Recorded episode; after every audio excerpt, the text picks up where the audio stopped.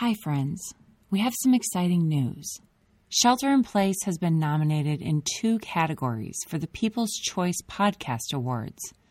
Voting happens only in the month of July, and the winning podcasts are selected by you, our listeners.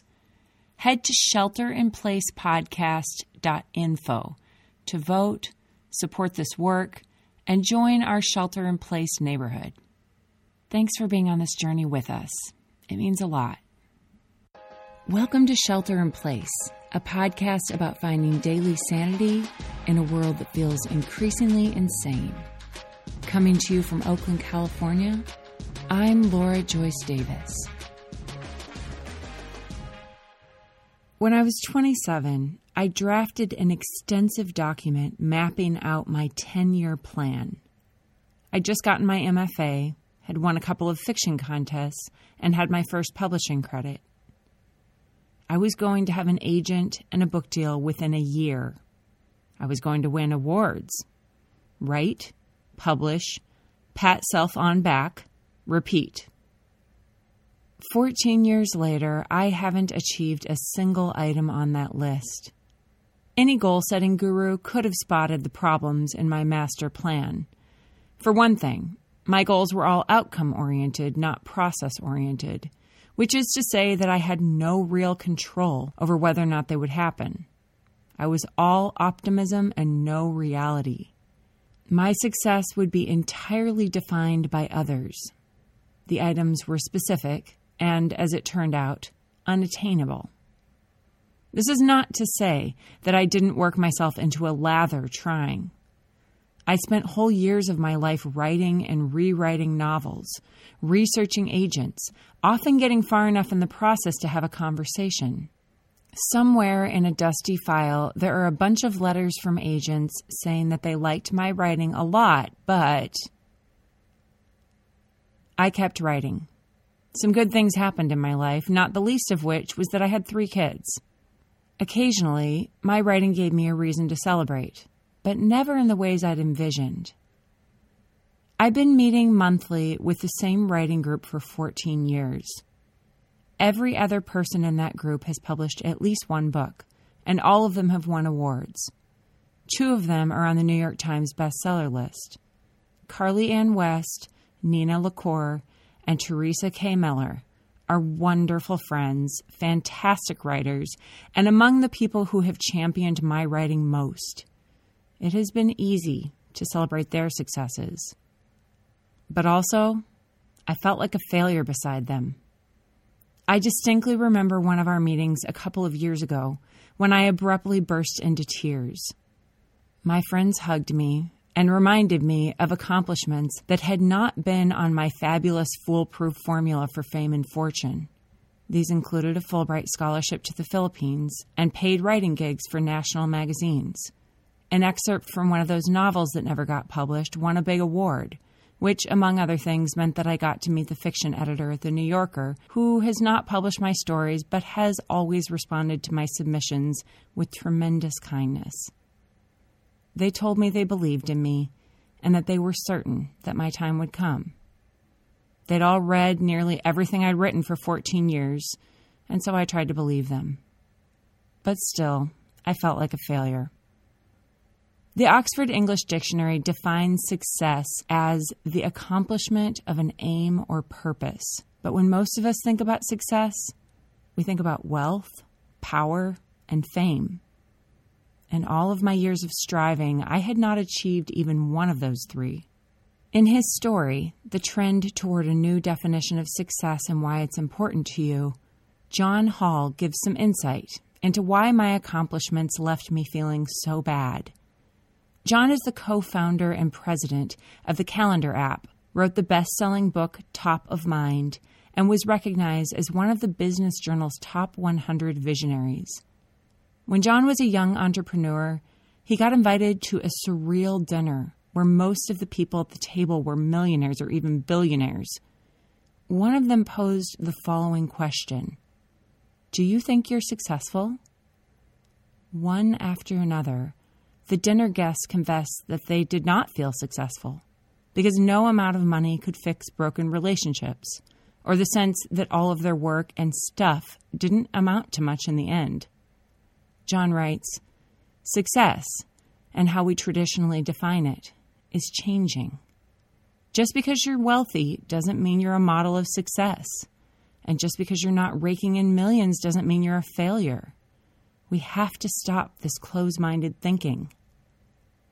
John's story was published in 2018, but his insights are perhaps even more relevant today. In the COVID 19 economy, most of us have lost something. Some of us have lost almost everything. Our secret pre pandemic goals of money, power, and fame were elusive before.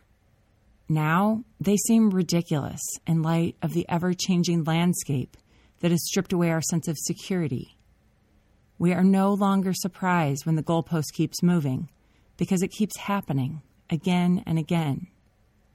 Lawrence Samuel, who is an American cultural historian and former Smithsonian Institution Fellow, has written about this recently in his story How the Pandemic May Change Our Idea of Success. Lawrence writes Such a formula of success has made a good number of Americans feel not especially successful. Most of us are not famous, wealthy, or powerful after all. And even if one does qualify on any of those dimensions, there are always other people who possess greater quantities of one or more of them. Lawrence goes on to say, our dominant, externally defined model of success has been, for the most part, a failure. By setting up unreasonable expectations and creating an essentially unwinnable game, the model has, over the years, led to much anxiety, emotional insecurity, and general angst. I suspect that the use of these measures as social currency is a significant factor in our unimpressive national levels of happiness and well being. My years of being discouraged, and Lawrence's research, and John's dinner experience all show us the same thing. If we expect money, power, and fame to make us happy, we aren't just going to be disappointed, we're going to be miserable. Sometime after that night of bawling my eyes out with my writing group, I decided to let that 10 year plan go. I was going to discard all of the good advice from successful people who knew all about habits of highly successful people and instead focus on right now.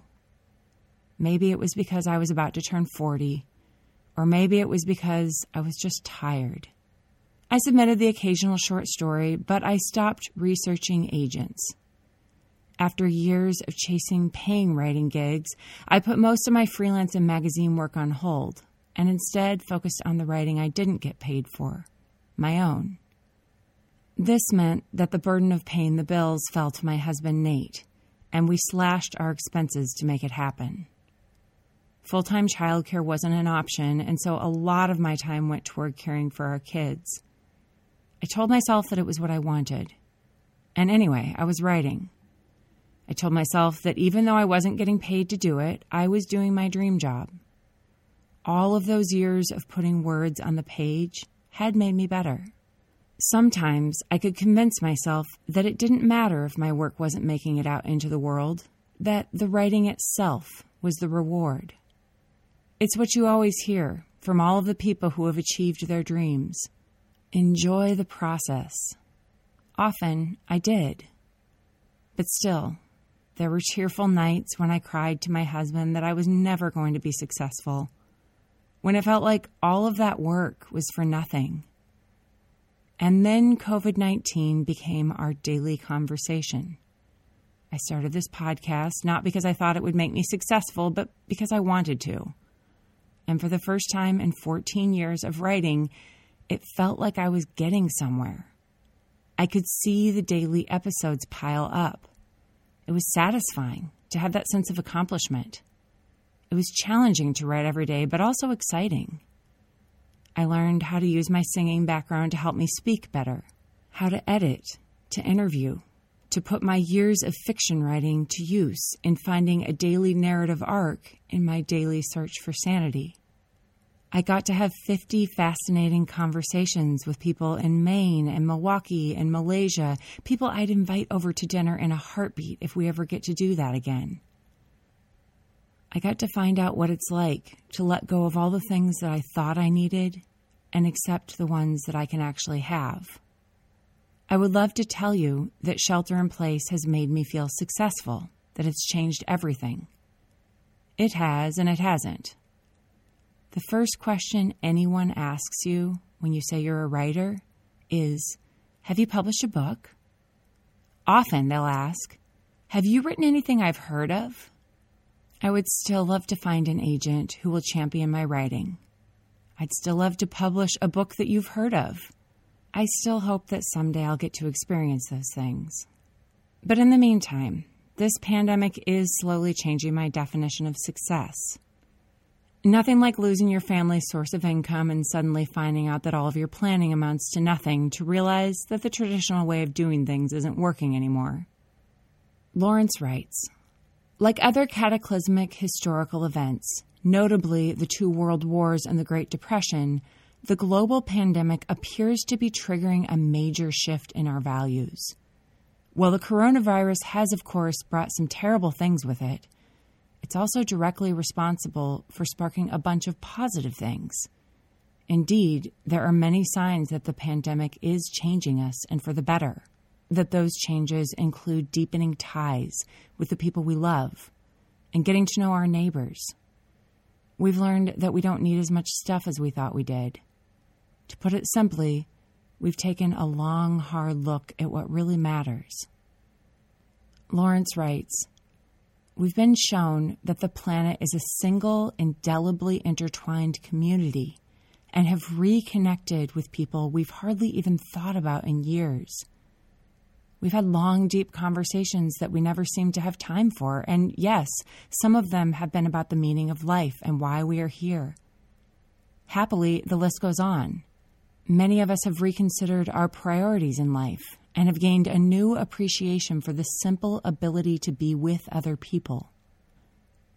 We've come to understand the preciousness of the freedoms that we normally enjoy and have called a much needed time out to our get as much work done in as little time as possible lifestyle. We've become a lot more mindful, and we have a renewed appreciation of the gift of good health. Being reminded of mortality is, after all, the best way to celebrate life. John Hall agrees. These days, he defines success not by a dollar amount, but by having a healthy mindset, the respect of your peers, and working with people you enjoy. By John's standards, my writing career looks a lot better. We're still working our way toward being financially sustainable, and we're making changes for season two to make sure that we can do that without working ourselves into the ground. But we're on the path to the criteria that he says are most important. John writes To me, a successful mindset is a healthy one one in which you aren't bombarded with unhealthy stressors, constantly frazzled, or frequently unable to handle situations without letting everything overwhelm you or throw you off track. John says that respect in your career isn't just about making money, but about the relationships you make and the example you set as being someone who treats others well. John quotes psychiatrist Robert Waldinger's nearly 80 year old Harvard study, where he said, Loneliness kills. It's as powerful as smoking or alcoholism. I immediately thought of Nick Epley's research on the surprising power of kindness, which I talked about way back in episode 19. And I thought about the things that have made the biggest difference for my family and me during this time. Lawrence writes Scrapping our comparative view of success would go a long way towards peace of mind. Not an easy thing to do, but one that would make us much more secure in what we have accomplished in life. There are many other perfectly valid ways to consider the worth of oneself and of others degree of kindness, generosity, and wisdom, to name just a few. And due to the pandemic, there are indications of a wholesale reassessment of what makes a person truly and genuinely successful in life. The daily sanity I'm finding from John and Lawrence today is that it's about time that we scrap the version of success that made us more competitive, isolated, and anxious. My fabulous foolproof formula for fame and fortune really just made me feel bad. In my search for daily sanity these past four months, the things that have meant the most to me have been the connections and conversations, whether through interviews or with listeners who've reached out. On the hard days, which is to say most days, Nate tells me to read the reviews on iTunes. So many of you have taken time to say what you've appreciated about this podcast. Some of you have even supported us financially. You've encouraged me day after day, reminded me that we're not alone.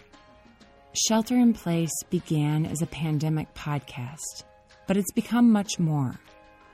It's a place where we can reach out instead of hunker down where we open our hands instead of closing them, where we can live not in independence, but interdependence. It's a community where we can have the conversations that will bring us together. Ultimately, shelter in place is not just about where you find safety, but about where you belong. If you've been listening, then you may have noticed that we've been including Easter eggs at the end of some of our episodes. Often it's a personalized thank you to our supporters. Sometimes it's a little something to make you laugh. If you'd like to hear your name in the credits, you can support us for as little as $5 a month at shelterinplacepodcast.info. Before I go, I want to thank a couple of our newest supporters. Sandy Rude, you are one of the few people in my life who has known me since success wasn't publishing novels but finding a bouquet of wildflowers in the woods. Thank you for always making your home a place of welcome shelter. I'm particularly grateful for the connections we've had in recent years when we've been able to share the joys and heartaches of this life and to find comfort in that conversation. Dave and Kathy Emmons, you met me at a time when I could hardly muster up the courage to believe that I would be successful at anything. Over the years, you've taught me that success can mean winning races, but it can also mean sitting in the beauty of a single moment with a friend. The two of you have watched me grow up and have shaped me, both as mentors and friends. Thank you for being the kind of people who will have the good conversations, who never stop learning, and who never forget me, no matter how many years go by. Shelter in Place is proud to be sponsored by Brick and Mortar, old world style wines with California roots. Their wines can be found at Michelin star restaurants like the French Laundry and Meadowood. You can find their canned wines at Safeway stores in Northern California. Use the code SHELTER when you order from brickandmortarwines.com to get 10% off and support the show. If you've enjoyed today's episode, I hope you'll subscribe wherever you listen and share it with a friend. If you listen on iTunes, Stitcher, or another platform that allows you to rate and review, leaving a quick note about what you enjoyed helps others to find us and makes this work possible, both now and beyond the pandemic. As always, you can find show notes for today's episode, as well as ways to support the show at shelterinplacepodcast.info. The Shelter in Place music was created by Chase Horseman at Reactor Productions. Tamara Kimsley is our associate producer. Nate Davis is our creative director, and Sarah Edgel is our design director. Until tomorrow, this is Shelter in Place. I'm Laura Joyce Davis. And now, if you're still listening, here's a little outtake. Wait for the plane, wait for the plane.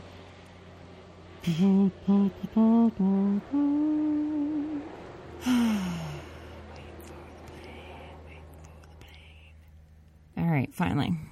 But in the meantime, this pandemic is slowly changing my definition of success. Oh, here we go, another airplane. Yeah, yeah, yeah, yeah.